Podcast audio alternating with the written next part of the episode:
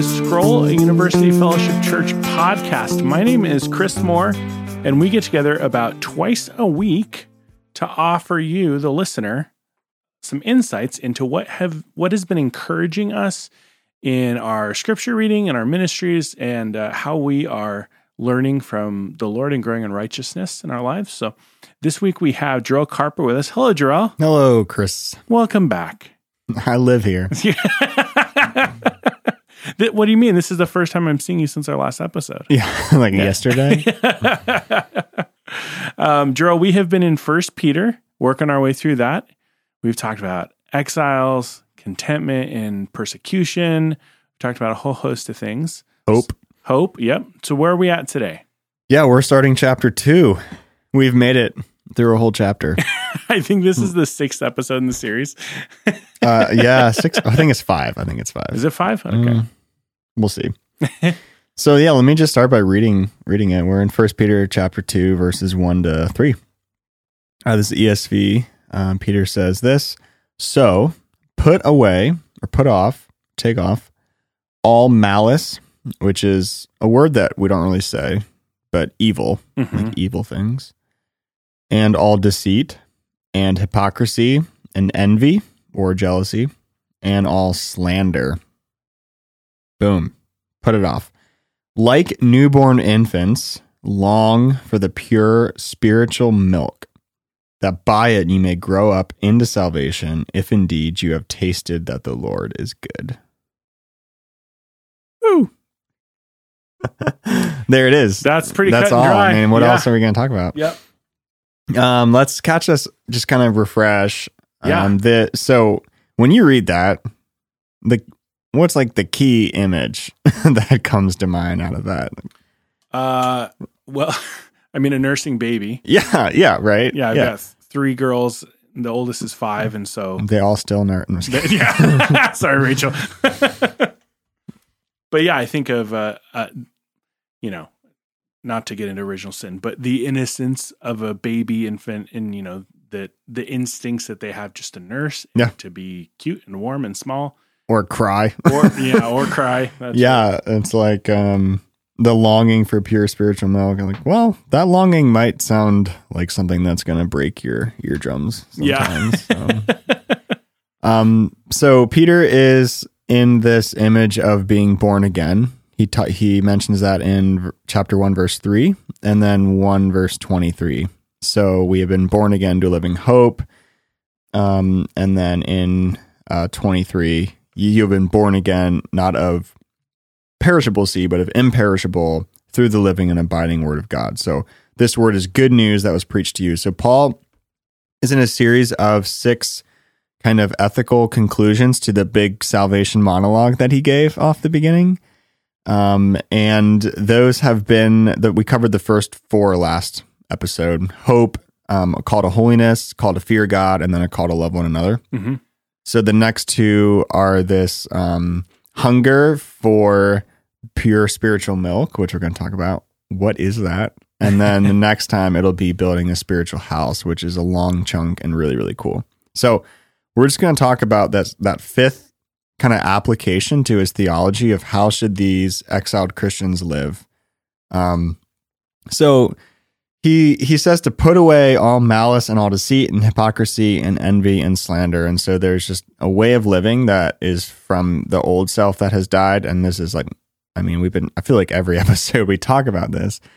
Um, but there's some, there's actions and attitudes that belong to your old identity that has died. And so you need to put those off. Um, this kind of sounds like Paul, mm-hmm. which we mm-hmm. can talk about Paul in this episode. yeah. Um, and it's interesting that these are all corporate, um, you know, actions and attitudes. So they only make sense in community. And mm-hmm. so there's this connection between, you all have been born again. You all put off these old things that were destroying the community and those around you. So um, then he goes on to say, like newborn infants, long for the pure spiritual milk, that by it you may grow up into salvation, if indeed you have tasted that the Lord is good. So the prerequisite is like rid yourself of the old self.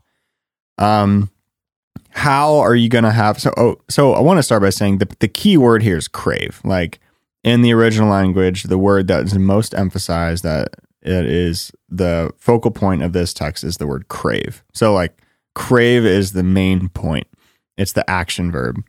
Um, how are you supposed to crave? Like newborn babies. Mm-hmm. um, how do nor- newborn babies crave? Unceasingly, eagerly, incessantly, ravenously. Yeah. Single minded. Yeah. I don't care about anything other than I need this right now. Yeah. um, they just kind of intuit that they need it too. I mean, you don't have to. No, you don't have to teach them. Amazing. Um, so we're craving. Before we crave, we're ridding ourselves of the attitudes and actions. How are we craving? Like newborn babies. What's the purpose of this craving? That we would grow up. like the baby is craving the milk they need to develop and grow. yeah. A malnourished baby is very sad and not fun. Um, and then what's the foundation of all this that we have tasted and seen that the Lord is good? And even that, um, I, I think Peter is drawing from Psalm 34. Mm-hmm. Taste and see that the Lord is good. Um, and that, that even that idea of taste and, um, so like the sensory experience of this baby. So, okay, as Christians, you have been born again. Mm-hmm. So crave the things that you need now as this newborn thing that are going to nourish this person, the spiritual, pure nourishment that you need. Don't crave those old things, put them off, crave the new things. And the emphasis um, is on the crave. So that's just like the main point of this passage is um, craving. And we're going to talk about, okay, what is that pure spiritual milk? But I want to just pause on the craving and thinking about Christians having a hunger and thirst, like for whatever it is spiritual, Jesus, the word, Christian community. Um, we'll talk about specifically what Peter means by this. But I just want to stop there on that craving. And I wonder, um, I mean, tell me what you think about this, Chris, and listener, like, how much are you craving the things that you need to grow mm-hmm. as a new Christian? And I think another place to go logically is what if I'm not craving them? Like, what's the reason? Yeah. What do I do about it? Is something wrong with me? mm-hmm. I mean, how do I not make that another performance based thing? Um, so I, I have had experiences in my life where I felt so dry spiritually. And mm-hmm. there's a sense of in that moment I was craving more than ever, but mm-hmm. there's, there can almost be like a numb, checked out nature of our faith or we're just kind of going through it. I'm not talking about spiritual highs. I'm just talking about um, knowing that there are things that we need to be intaking to nourish our our our new selves and desiring those like like a baby desires milk. And so I don't know, Chris. I mean, have you had those moments or I mean, have you talked to people who are feel like I just don't crave the things that a Christian is supposed to crave and like what are we supposed to do in those situations? Yeah, I I have definitely had that experience and I've experienced the cravings. Um, I've been keyed into, oh, it's been a couple of days since I haven't read my, you know, since I've read my Bible and and this is the first time I'm thinking about it. And that's always like a caution sign, like, okay, take inventory, you know, who who pilfered the shop, somebody's broken into the house, something's wrong. Um, but you know, when I talk to to guys I'm encouraging, it's uh, you know first I think the the very bottom option is uh, you you may not be a believer.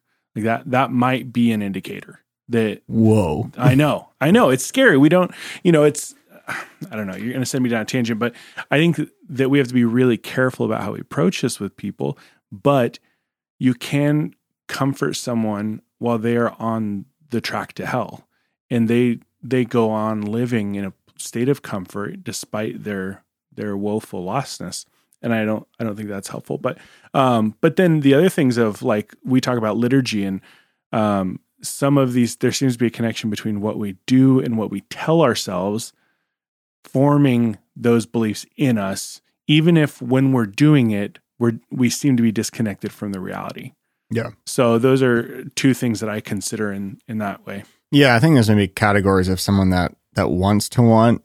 You yeah. know, like I I don't hunger, but I want to hunger. Mm-hmm. I think mm-hmm. that's a different position, than I don't hunger and I I don't care and I don't want to want. yeah. You know, I think for the most of us listening here, we're probably in the category of I want to want it. Mm-hmm. Um yeah, I I was trying to think snapping out. It's been a while since I've been an infant. believe believe it or not. 30ish years. 30. 30 yeah. Well, yeah, and um, tell us more about. Well, that. there's just you know I get cravings for things mm-hmm. now, and I don't typically crave things that I don't have like proximity or regular exposure to, or I used to crave them but I don't. And um, I so I grew up in uh, in a Mennonite home in Lancaster, Pennsylvania, which was basically means for dinner you eat a bunch of starch and butter and carbs and meat. and then probably like probably some vegetables. But then when you're done with that and there's no more room, you're halfway finished eating because the other half of the meal is an enormous amount of sweets and baked goods and cookies and everything. And like my mom doesn't just make cookies she makes like three different kinds. And then we have ice cream with it and then there's that and you're like you had a hard life we get it. You're like i don't know why i had these stomach pains growing up and in hindsight you ate what? And you played sports and you didn't die God, it's a miracle. It's a miracle. Um, and so then I went through this period of my life where I was like a very poor college student, and it was like I'm just trying to buy rice and beans to stay alive, yeah. and I don't have money for the, those things. Um, oh man, I have a. Oh, by the way, at first year Bible college in Spokane, Washington, they this like grocery store would donate like their old bread and stuff, mm-hmm. and like stuff, and they would bring it, and it was so old and old like muffins and pastries and our whole class would just swarm the table and take home trash bags full of old bread and like, oh, free food. And yeah. So, anyways, that's th- so I wasn't eating sweets for a while. I marry I married my wife Lauren and like um who has a sweet tooth and her mom does and they won't they don't want to admit it, but they do. so then like start suddenly around my house there's all these like sweets. And uh-huh. now this is what happens after I eat a meal. I'm just it's like the Dwight and Jim yeah. prank with Pavlovian. the mint. He's just like something I need something sweet in my mouth yeah, and I've like yeah I've trained and there's I think the palate is something that we understand with like the taste of like mm you can actually shift your palate based on what you eat and what you're exposed to that you start to crave particular things and I think there's you know some people have a sweet tooth some people like savory but for me like once I go sweet in the meal I can't go back so yeah. I'm like, I eat the eggs and sausage and then I eat the sticky bun every time. and once I eat the sticky bun, no more eggs, no more sausage. Sorry, breakfast. You had your way. Um, and so, yeah, I, you know, with this craving, it's like, how would I begin to crave the spiritual things that I need more? And I, I, I was thinking, man, how do I answer this? And like you said, my answer that I'm always going to say is, um, just create the, that exposure and that rhythm. And I think, um, praying for it too. Like the yeah. simple prayer of like, God, I want to crave this mm-hmm. and starting there. I also think it's key that Peter says, like, put off this old self. Um, we're talking about, I mean, even in our men's discipleship, what disciplines are you putting off? And um, are you filling up those cravings with other things that aren't going to satisfy you? And I think sometimes like fasting from particular things to get that void, mm-hmm. where then you turn that hunger to Christ um, is an option. But I, I also don't want to say, I mean, I, I think Christians go through periods of the desert and spiritual darkness and hard times. And I think sometimes we just freak out about that. Like, I need to get back, I need to get back, I need to get back. But I really think the desert is actually a place for formation where you can, you're really stripped and you're really bare and you're, um, you can wrestle through through things with Jesus in ways that you can't. I mean, I have this journal that I wrote in when I was pretty depressed, and it's like some of the best prayers, some of the best poetry I've ever written. I was, I don't know, like, like the desert was inspiration for like now. If I'm fine, I don't, I don't take the time to to journal to mm-hmm. Jesus because right. I'm fine. Yeah. and um, there's a sense that that craving means you want more, which means you're not satisfied, and not in a bad way, not satisfied, but you you want more of Jesus. Mm-hmm yeah, it's that constant reminder and kind of gnawing. I mean, you don't have to guess when my kid's hungry. You know, they are they're very vocal about it. And, you know, if we trained them and exposed them to long bouts of hunger, intermittent meals, you know, unreliable food sources, uh, we would see a change in behavior where maybe we wouldn't hear that they're hungry. They'd be sitting there, you know, starving and but the neglect uh, has produced that in them. And I think you're right. The exposure to the things that ought to be done and ought to be exercised in our lives does feed that, which is probably why Peter is starting this section with stop it. Yeah. Put put the things that are feeding death and sin and destruction that are gone now, that your your slavery to those things, put that away because that exposure is feeding an appetite for those things. Yeah. Yeah.